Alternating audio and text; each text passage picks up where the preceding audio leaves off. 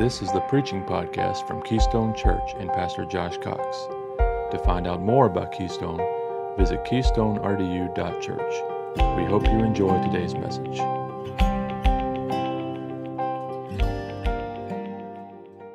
We had a good number of people hanging out in Jeff's backyard worshiping Jesus when it was 55 degrees and it started raining. Man, the Lord had to be in that because, I mean, if the Lord would 60, so I'm saying the Lord was in it. So 55 degrees, raining, and we had a we had a crew of people out there. And I just wanted, man, that was that was really cool. But last week we talked about three famous verses of Scripture: "For by grace you're saved through faith, that not of yourselves; it is the gift of God. We are saved by grace alone. We are saved no other way." We're not saved by the good deeds the good works. We're not saved by the crazy, great spiritual ideas that we come up with. We're not saved by being kind to our neighbors. We're not saved by giving money to the church. Of wish we were. No, we're not saved by, by, by doing good deeds. We're not saved by, by shaking a person's hand and smiling. We're not saved by any of those things. We are saved by the grace of God and through faith.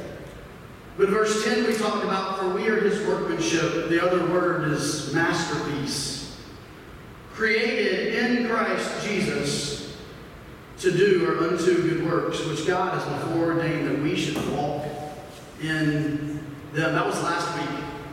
Verse 11 begins with a word, and that word is therefore. And if there's one thing that my father, who pastored for 45 years, taught me, I, I learned, I think I learned some other things, but I know one thing that I learned. When the word therefore is in the Bible, you need to check and see what it's there for. So the word therefore is here, and what it is, it is a connecting transitional word. It is saying, because of what I just said, now I've got something else to tell you as a result of that. Some of the times the word therefore is used to tell us what to do as a result of what has been said. Um, sometimes it's there just to add on or to connect to possibly thoughts that we would never connect if we were just reading this. And so that's why it's there. Um, that's what it's uh, there for this morning. Um, and so that's where we're going to connect a little bit from what we just talked about into verse number 11. I'm actually probably going to stop today. I'm supposed to go all the way down to verse 22. I think I'm going to stop today um, down to verse 18, but that's all good. This will be on the screen for you if you don't have your Bible. Verse 11, therefore remember that you, once Gentiles in the flesh, who are called uncircumcision by what is called the circumcision, making the flesh by hands, by the way. I mean, you want to explain that to me, man? Let me explain to you real quick. Let's not let Bible language like throw us for a loop. The Gentiles were, were considered the uncircumcised. The Jews were considered the circumcised. So the Jews would call the Gentiles, people that weren't Jewish, hey, you're just uncircumcised. That's like a derogatory term because you're uncircumcised. We're circumcised. We're God's chosen people. You're not. More about that later. All right, here we go. So that in time you were without Christ being aliens from the commonwealth of Israel and strangers from the covenants of promise. Remember, we're talking about to Gentiles here. Having no hope and without God in the world. They were not God's chosen people. They were not a part of the different covenants that took place in the Old Testament. But now, uh, there's that word, right? But now in Christ. But now in Christ Jesus, you who once were far off, Gentiles, have been brought near by the blood of Christ.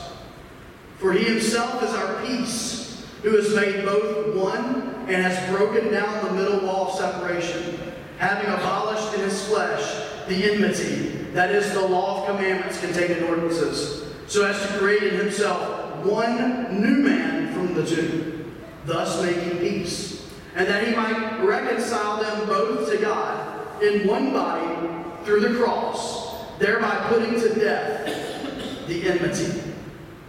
And he came and preached peace to you who were afar off and to those who were near. So Jesus came and preached peace to the Gentiles and to the Jews. For through him we have access, we both have access by one Spirit to the Father. Can I be real with you? I try to be a real honest pastor. Can I be a real honest pastor? Can you guys handle it? All right. Um, this is a tough, tough sermon for me to preach today. It's not easy for me to preach this sermon today. It is very difficult for me to preach this sermon. In fact, I probably studied more for this sermon than I've studied for any sermon that I have preached yet in over a year now. Um, and it was the hardest thing for me to study and then to put down on paper, on paper, um, what I wanted to say. Does that make sense? It's, it was all in, and it was very difficult for me to just put it on paper. And if you don't do any kind of public speaking, you may not understand what that feels like. But that can be a difficult feeling sometimes. Um, the Lord, I believe, help me. I hope uh, that everything comes through clearly. But today's topic is a call for multi-ethnic church. A call for multi-ethnic church. We could have used another word there, a call for a diverse church. A call for a diverse church. A call for multi-ethnic church. At the end today, you'll hear some statements that I want to make, that I want to be clear on. And I hope that the sermon prepares us to hear the statements that I believe God wants me to make. The first thing that we need to do is look back at verse 10 before we ju- jump directly into this text. The first thing that we need to understand, and I guarantee you that you may not have put two and two together on this verse because I'll be honest with you, it was not until I dug into this study that I said, you know what? There's something here that I'm, there's an additional thing here that I have kind of overlooked. Can I read verse 10 the way that I typically hear it in my mind and heart? For I am his workmanship, created in Christ Jesus for good works, which God prepared beforehand that I should walk in them. I tend to hear that verse personally. Okay, I tend to say, For I am his workmanship, I am his masterpiece, I have been, and here's the thing, that's not wrong. There is a, there, that is the truth. Each one of us, uniquely, singularly, are his workmanship, his masterpiece. And he did create us to do good works. He did do that. However, we understand that this epistle, the epistle to the churches at Ephesus, was written to local churches. It was written to the churches in and around the city of Ephesus. Ephesus is in modern day Asia Minor, modern day Turkey, kind of in that area, and that was a right on the on the water there. That's where the boats would come in and port, and people from all over the known world would enter and sometimes live and stay in Ephesus. There were people from Africa. There were, were people from Asia. There were people from there, there were people from Asia Minor. There were people from all over that would be here. And Paul says this: "For we are His workmanship, His masterpiece. We, we, created in Christ Jesus unto good works, which God prepared beforehand that we should walk in them." We have to understand a, a truth in Scripture. A lot of Scripture can be personally applied to our lives, but sometimes that's the secondary truth. Sometimes there's a larger truth that we must understand. Paul was talking to, a, to churches in Ephesus, saying, Listen, you guys as a church, you guys as believers in the city of Ephesus, you are a masterpiece.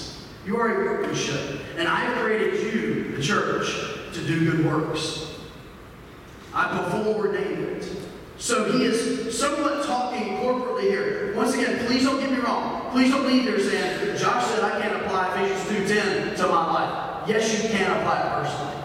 But the original intent was he was talking to a group of people. Was everybody with me this morning? Everybody understand that? The terminology there, it's in Scripture. I don't care what Bible version you're looking at this morning. You're going to see a plural pronoun in there. He was speaking to a group of people.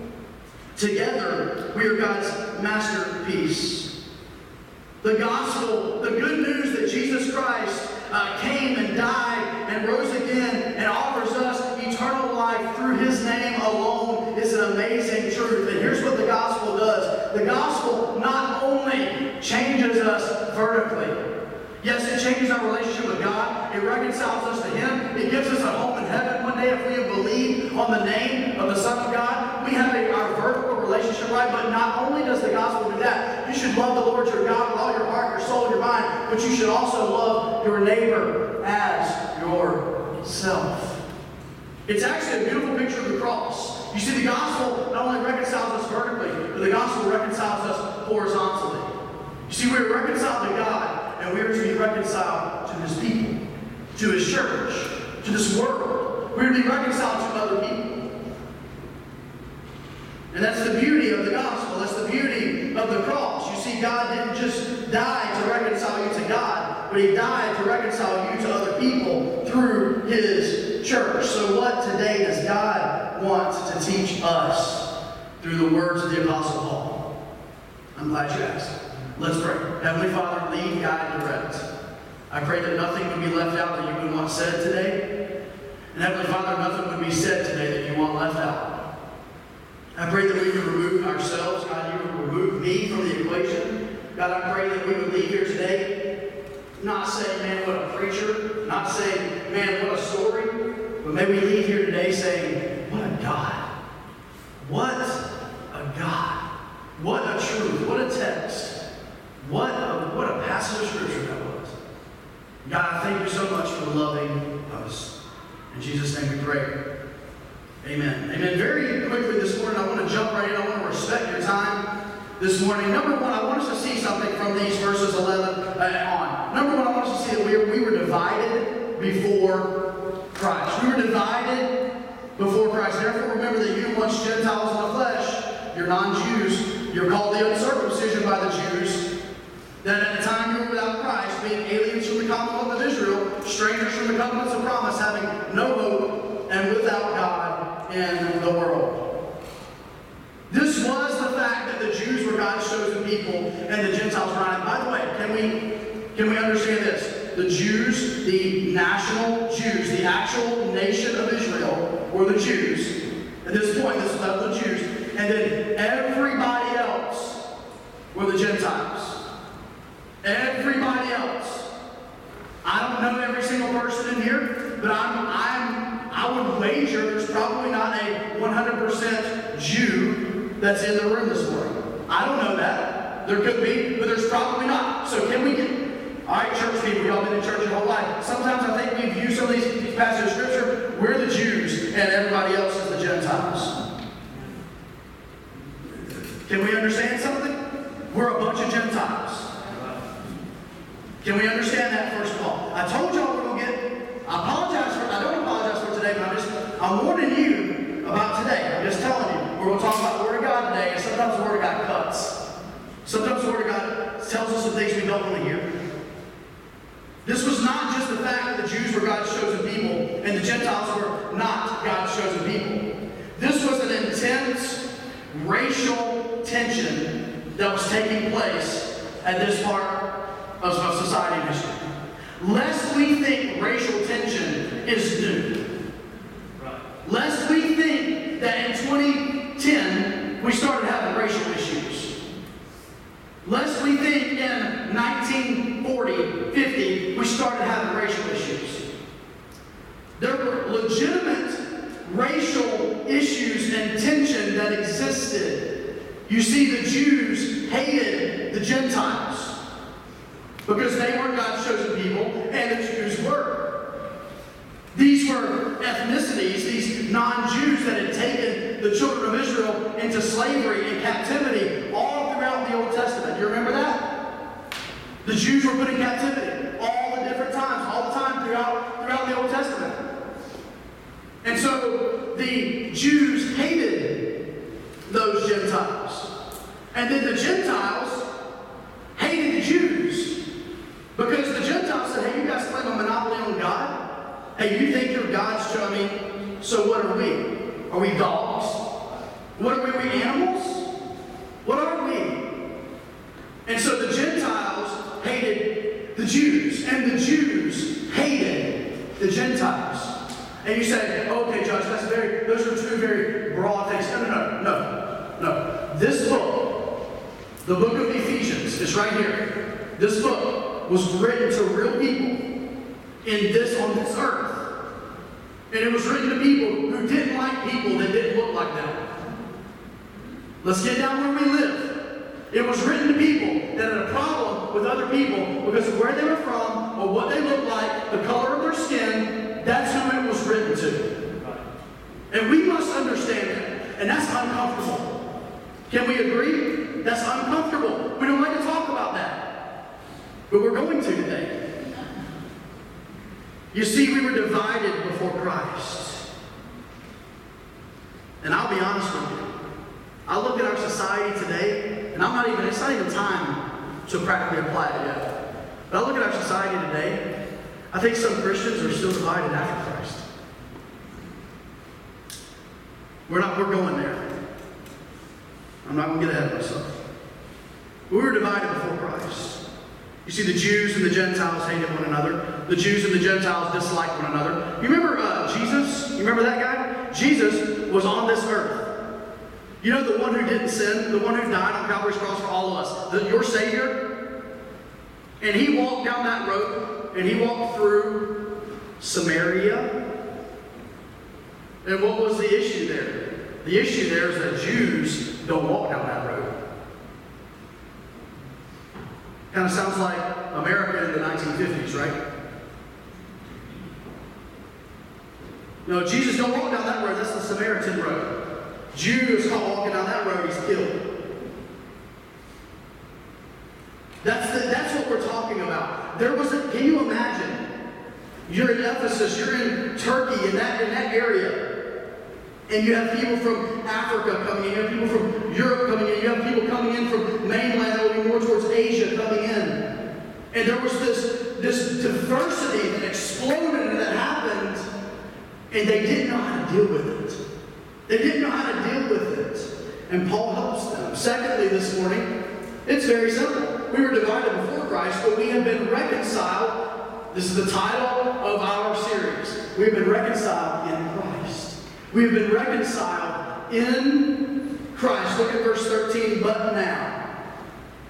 I love look, verse 12, by the way, it says to the Gentiles, you had no hope, and you were without God in the world. But now, but now, in Christ Jesus, you who once were far off, Gentiles, have been brought near by the blood of Christ. For he himself, Jesus Christ, is our peace, who has made both one and has broken down the middle wall of separation, having abolished in his flesh the enmity, the strife, that is the law of commandments contained in ordinances, so as to create in himself one new man from the two, thus making peace. I, is this is this sinking in? I, I don't really have to preach the rest because I think Paul is saying it here. That he might reconcile them both, verse 16, to God in one body through the cross, thereby putting to death the enmity, the strife. And he came, Jesus did, and preached peace to you who were afar off, to the Gentiles, and to those who were near, to the Jews.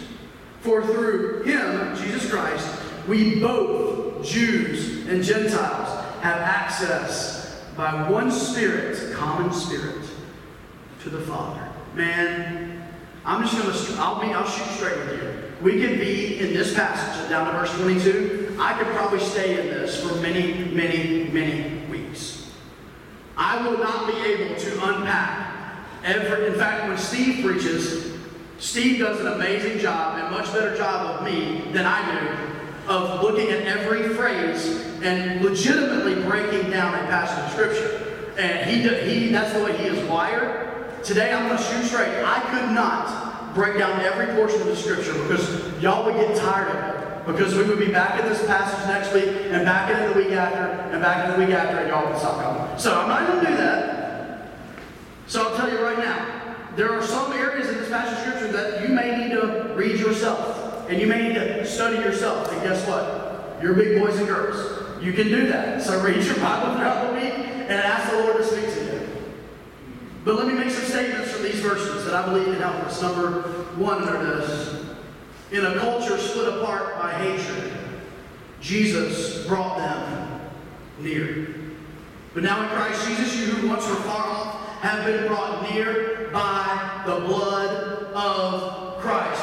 Can I just say this? Leave that verse up there. Can I just say this? You have been brought near. There is now no longer Jew, African, Greek, Roman. There is now no such thing as Asian. There's okay, put it down on our shelf. There's now no more white, black, Hispanic, uh, Asian. There is now no more Jamaican. There's now nothing. No, no. We are all, we are all been brought near by the blood of Christ. If you look at it this way, there's no more white, black, Asian, Latino, uh, whatever else you want to throw in there. There is now red.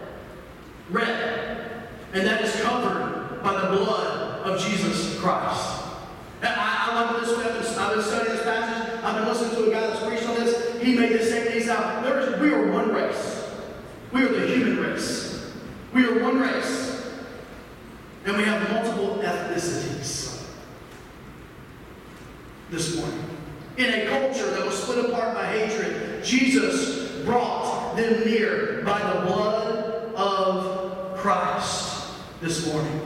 Secondly, in a world full of racial tension, Jesus brought peace. In a world full of racial tension, Jesus brought peace. And I wish this morning in 2018, in October of 2018, that in a world, in a country full of racial tension, I pray boldly that Jesus can and will bring peace.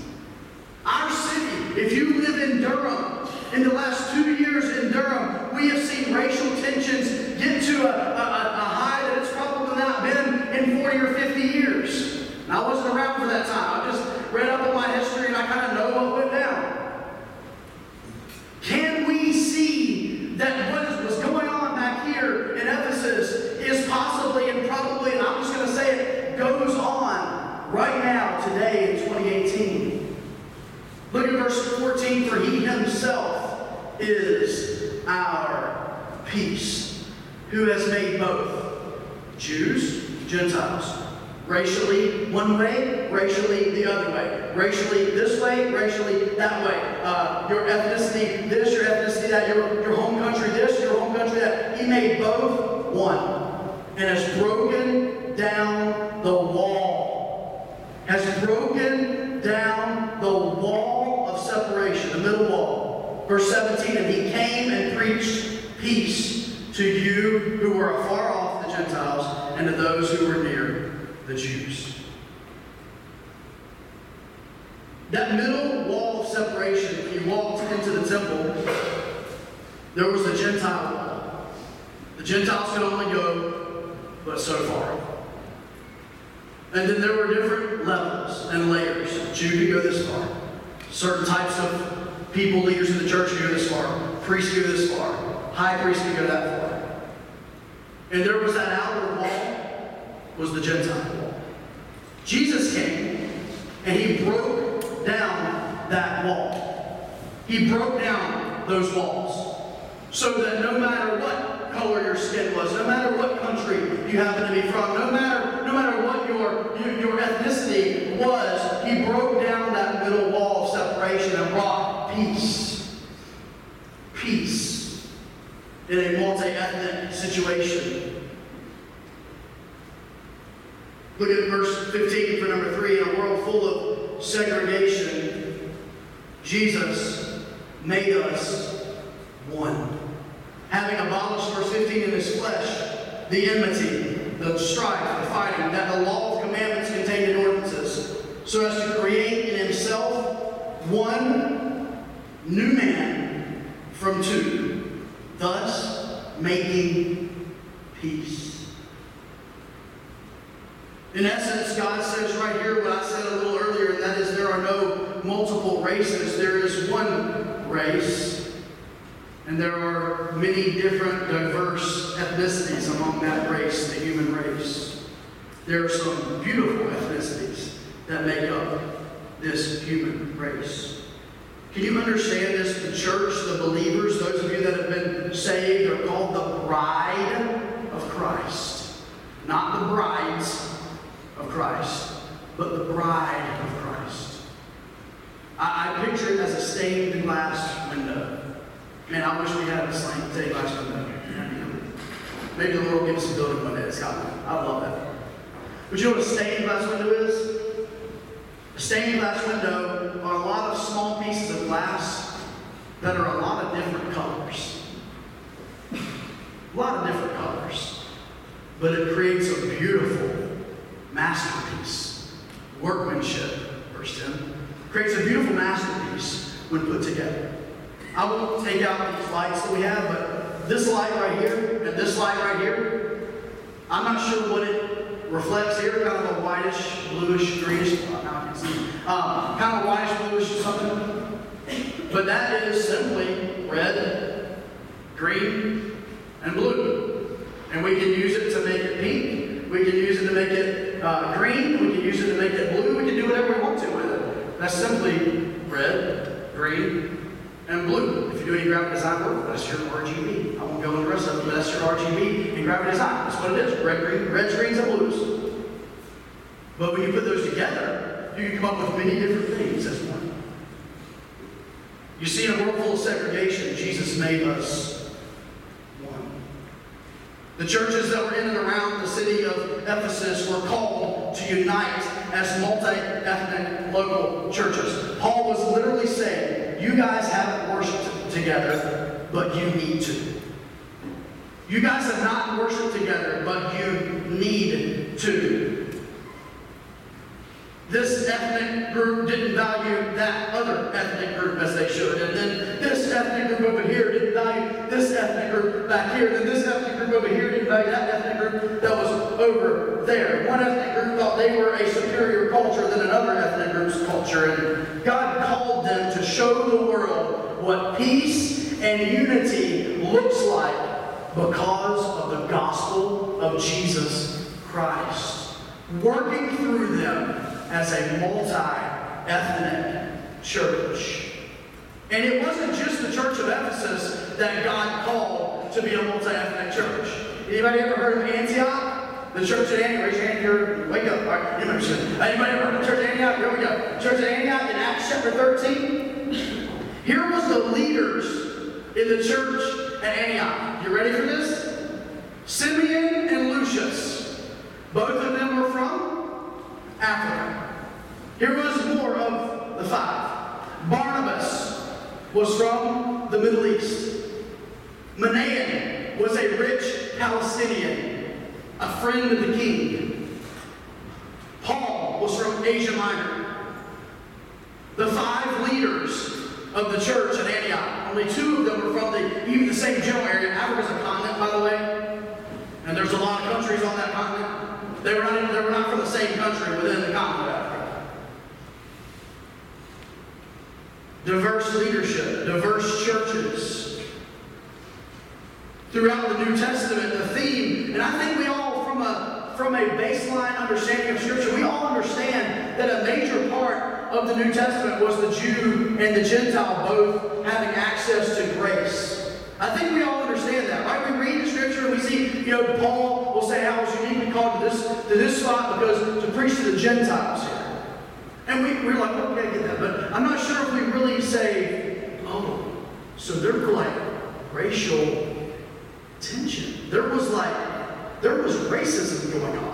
There was, there was people not liking other people because they were from the same country going on.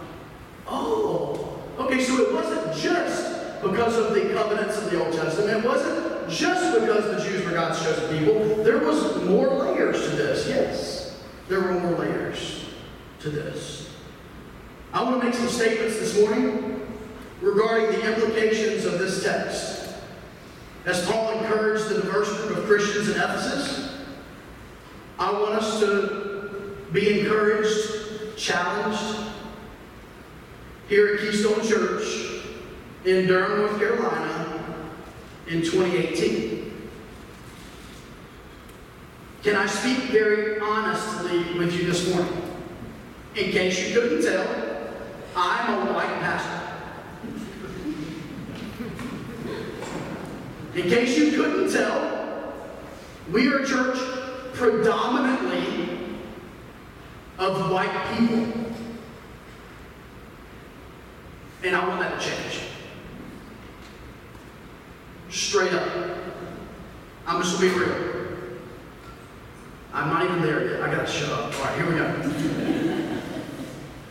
if it is okay today, I want to speak to you as a white pastor predominantly speaking to a predominant, not totally, predominantly white congregation.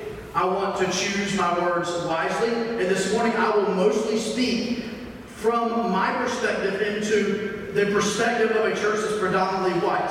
And please, if you don't hear anything else, please listen to this. Do not think in that me doing that, speaking from myself, that I am ignoring anything that's related to any other ethnic group or any other racial tension. I am not this morning. I'm simply speaking to what I feel like I have the authority to speak to. Does that make sense? Like, don't think, oh, Josh is ignoring all of this mess over here. No, I'm not. I'm just, that's not who I talk to, and that's not who I am. So I'm speaking to what I can speak to, and I hope you'll appreciate that. If you want something to put on Facebook today, or something like that to share for the sermon, it is a shame that Sunday is the most segregated day of the week. Can I repeat that?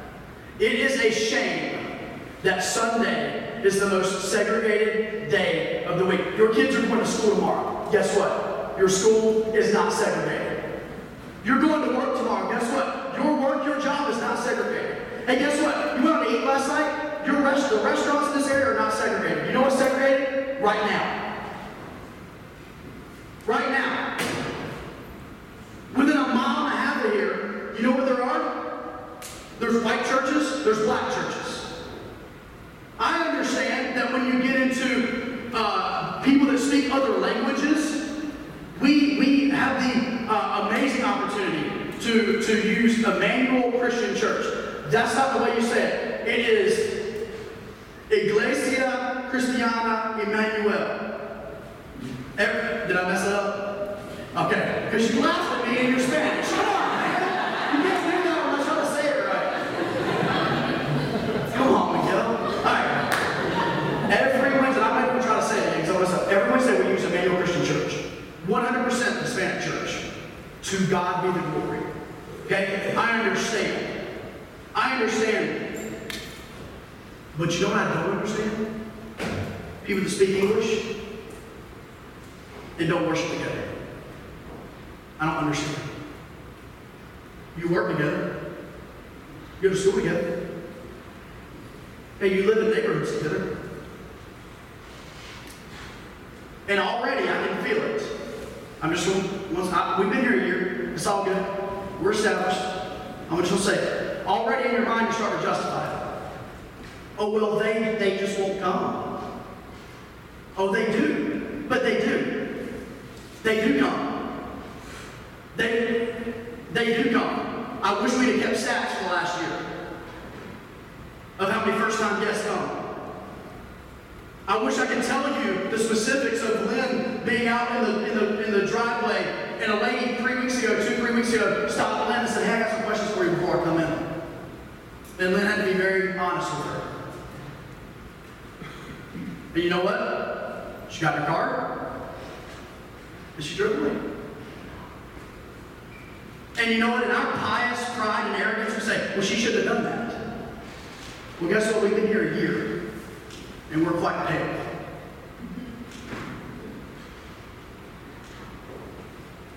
Do we understand that people, for some reason, only want to worship with the people who look like who look like them? And there are probably many different reasons why this is the case. But one of those reasons is that still today, racial segregation and isolation is subtly woven into the Christian society. Subtly woven in. Do we realize that Dr. Martin Luther King Jr., if he were alive, would only be in his 80s? Do we realize that some of your parents or some of your grandparents were probably actively involved in the segregated days of our country, especially if they're from the South?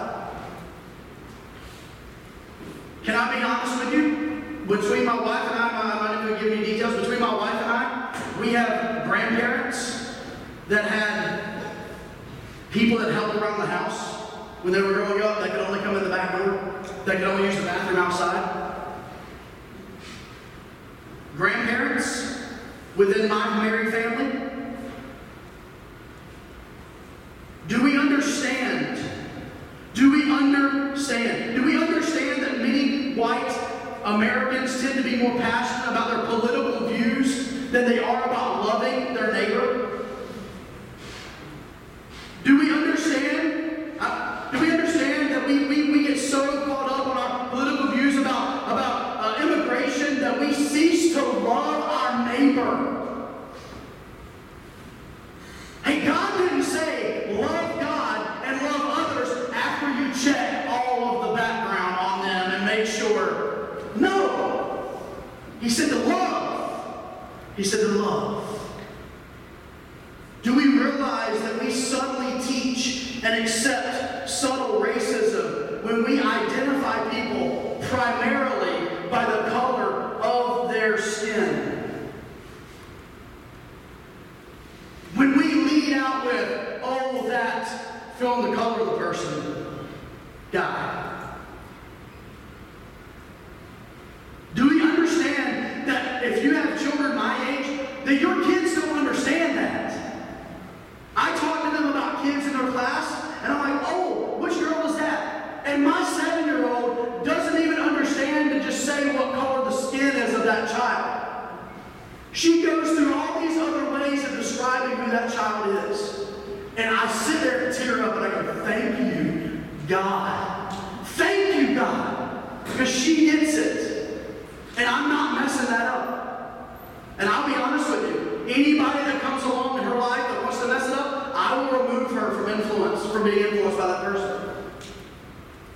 Do we understand that we subtly teach and accept racism when we privately tell our kids that they can only date people that look a certain way? Um, do we realize that we, when we not that we not so subtly teach racism when we tell racial jokes, all in fun, right? Real pastor talk. I moved to Baltimore, Maryland, five and a half years ago. I was not where I am today in my understanding of things like this. And I will never forget the first time I made a racial jab. We had, we had a very diverse church in Baltimore. Very diverse. They're having baptism Sunday day. I can't wait to see the pictures. I guarantee you. It's just an extremely diverse church like I've never seen. I'll never forget when I made a little comment. Just I'm talking about a. It wasn't even bad. Like if I said what I'm not gonna do it, but if I said what I said, none of you would be like, "Oh, Pastor Josh." I just made a sly comment, and my pastor stops me and he goes, "Hey, if you want to work here, you will never, ever say anything like that ever again." And I was like, "Okay." And he started teaching me, and he started training me, and he started having me look in Scripture. Did, do we realize that in this town, I'm not, if I was, I obviously would not say this in a sermon this was not true. Do you realize that in this town, about 10 years ago, I can confirm about 10 years ago, I'm not sure if it's still going on now, there is a white church that is right down the street from a black church. The pastors have a gentleman's agreement that if a white family visits the black church, the black church pastor will kindly suggest that maybe they visit the white church down the street to find a better fit. And if a black couple visits the white church, The white church pastor will suggest that they visit the black church down the street because that might be a better fit. That's in Durham, North Carolina. Do you realize that some of the worst racial jokes that I have ever heard came from the mouth of a pastor who today is standing behind a pulpit preaching God's word? Just being straight with you. I'm just being real. Do we realize that using derogatory terms to talk about people that don't look like us is teaching our children to view themselves as better than other people and that other people have less value?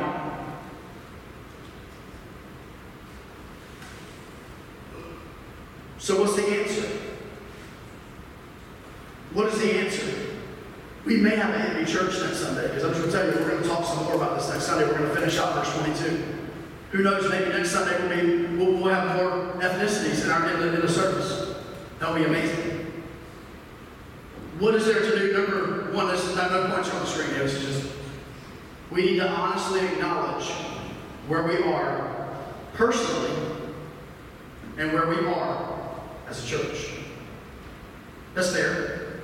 We need to acknowledge where we are personally and where we are as a church. And if and when necessary, repent for our lack of gospel biblical love. I think that's fair. We need to realize, secondly, that our Sundays will be no more multi ethnic than our Monday through Saturdays are. Can I put it another way? Our churches will be no more multi ethnic than our dinner tables. It's like, oh, yeah, we need to have people, we will look at different people that will better reflect our community come to our church. Okay? Friends, spend time with, love, care, show value, show worth, have them over to your house, go out to eat, hang out with that guy at work. When I first moved back here to Durham, a man by the name of Chuck Reed reached out to me. Chuck at the time was the Brier Creek campus pastor at the Summit Church here in Durham. Chuck's an African American guy with the touch of God on him. We began talking. He began sharing with me his dream of planting a multi-ethnic church. And by God's grace, this is right now, about seven minutes away from us, Rebuild Fellowship is meeting for their third Sunday as a multi-ethnic church plant in Durham, planting the church. He introduced me to a guy named Ryan Brooks. Ryan Brooks pastors uh, Vertical Church in Hillsborough, North Carolina. Ryan is an African American pastor that pastors a multi-ethnic church in Hillsborough. And another guy named KJ. KJ came to one of our small groups and um, shared with us there. He is a white man that works in this. He deals with this. And they said, hey man, every Friday we meet for breakfast. You want, would you like to start joining us? You know, I'll be honest with you. I could have very easily said, you know, I could probably find a crew of pastors that looked a little bit more like I did and maybe see things from my perspective a little bit better, and I could probably start going to breakfast with them every Friday. Do you know what I did? I said, no, I need, not just I need, I want this. And so we don't go every Friday. I'd say twice a month. I sit, I do what, and, and those of you that know me, y'all know this is a miracle. I sit there and I do about 80% listening and about 20% talking. I can't get it more than I'm trying, I promise. I just can't shut up sometimes. But I do about 80% listening and about 20%. You know what I want to do? I want to develop a multicultural heart, a gospel focused heart. I want to see things from other people's perspective. I can tell you more about what they told me, and I'll probably will next week. But they've made statements like, hey, churches that are predominantly white do this, or they have special events like this. Can you imagine if a black church did that? And I'm like, I never thought of that. I'll give you one. I was with another guy, he's from Goldsboro, so he, under, he understands a little bit from where I'm coming from. And I was like, yeah, man, I'm like, we had, they had this thing called sportsman's banquets. And that was great. We sent, we went to it, we sent a crew to sportsman's banquets. You know what they do at sportsman's banquets? They give away guns. Right?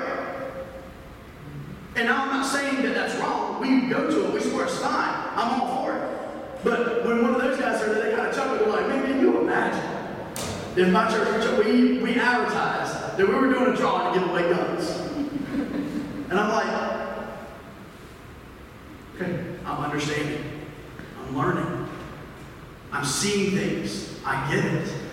And they were, they were not anyway saying, oh, they shouldn't do that. They're just trying to help me understand that there's a whole lot of people out here that are different than me, and they love Jesus, and Jesus loves them.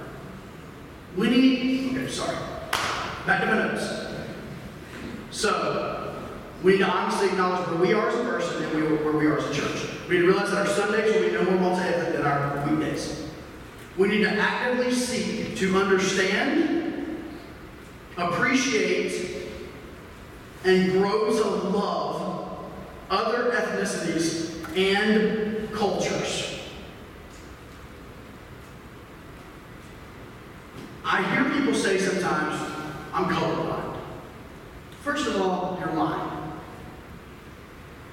Number one.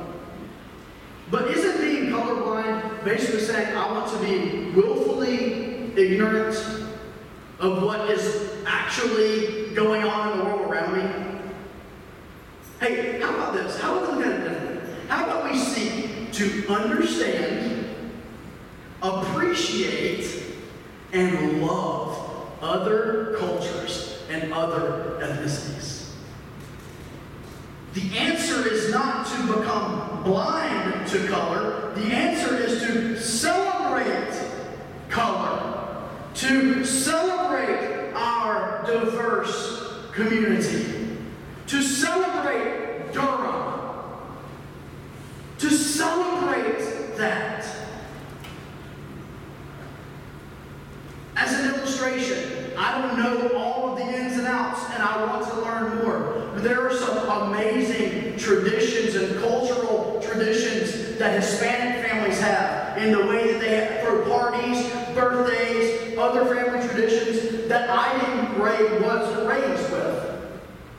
You know what my job is to do? To love the Hispanic community so much that I want to learn and love and celebrate with them those unique elements of their culture. Mind blowing. Not just, oh, that's what they do. No, what can we do?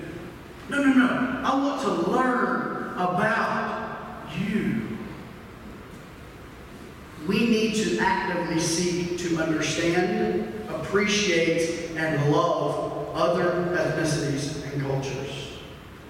I hope that you know, and while I have not studied this out as of yet, I hope that you understand that in the first eight months of our church's existence, I purposefully had an African American pastor come and preach in our church twice.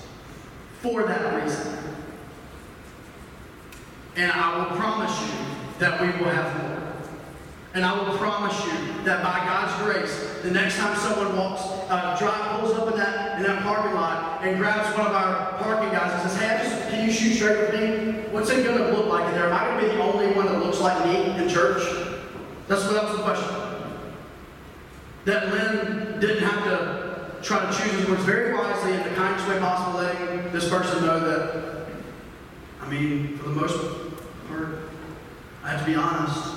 I don't, I'm not gonna you.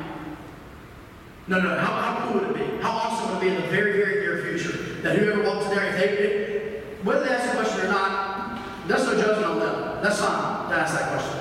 If they were to ask that question again, that if Brian was out there in the parking lot, they, they say, is there somebody looks like me in that church? And you say, oh yeah. There's sure somebody looks like everybody in that church. Oh yeah. You say, Josh, why does this matter? Why does this matter? It matters because when we come together as multiple ethnic groups, we show two things. We show what Jesus died for. Yes, he died to take us to heaven. Yes, he died to give us personally an eternal home and to reside in us in the Holy Spirit. But he also did this to unify the Jews and the Gentiles. We show the gospel when we come together as multi ethnic communities. What's the second reason why I believe so strongly, and I will continue to believe strongly in this? Because I believe that we will most reflect our eternity. We will most reflect our eternity. You see, when we get to heaven and we are singing, Holy, Holy, Holy is the Lord God Almighty, you may be singing it in English, but your brother or sister in Christ may be singing it in Swahili. And your brother or sister in Christ may be singing it in Spanish. And your brother or sister in Christ may be singing it in Chinese. Hey, and for those of you that are like, I don't like certain types of music. Well, I hope a Christian rapper stands next to you and sings Holy, Holy, Holy right next to you for eternity. Because we, we reflect the gospel. Vertically, we are reconciled to God, but the Jews and the Gentiles are reconciled to becoming one. And we reflect our eternity. For all eternity, you will worship with people that don't like you. You better get used to it. You better get used to it. It's a shame. And we'll close. what time it is. My wife right here. She'll be in your room. We will close. It is a shame that in Durham, North Carolina, there are black churches with 99 to 100% black church attenders and members. That if I walked into church, I wouldn't feel right. That's wrong.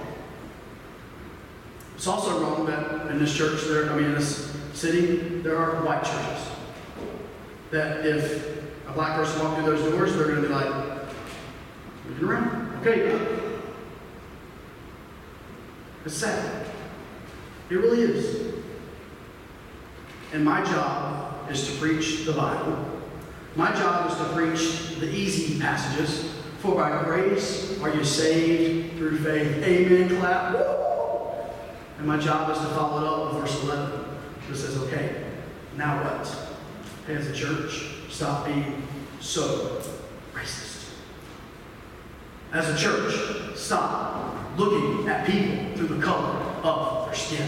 As a church, worship the people that don't look like you, that aren't from the same country as you, that don't act like you, that don't like the same music as you. oh, here we go. That don't vote like you. Worship with them. Worship with them. A call for a multi ethnic church.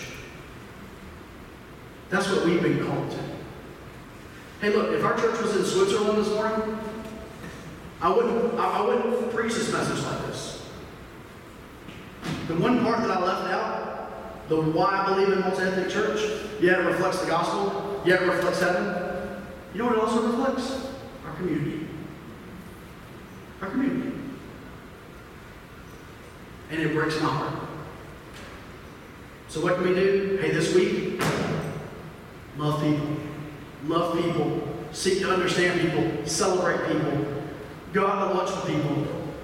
And they don't all have to look like you. They don't all have to look like you. It's all good. In fact, it's very good. In fact, it's biblical. This has been the Preaching Podcast from Keystone Church and Pastor Josh Cox. For more information about Keystone Church, visit keystonerdu.church. Please subscribe to hear future messages. Thank you.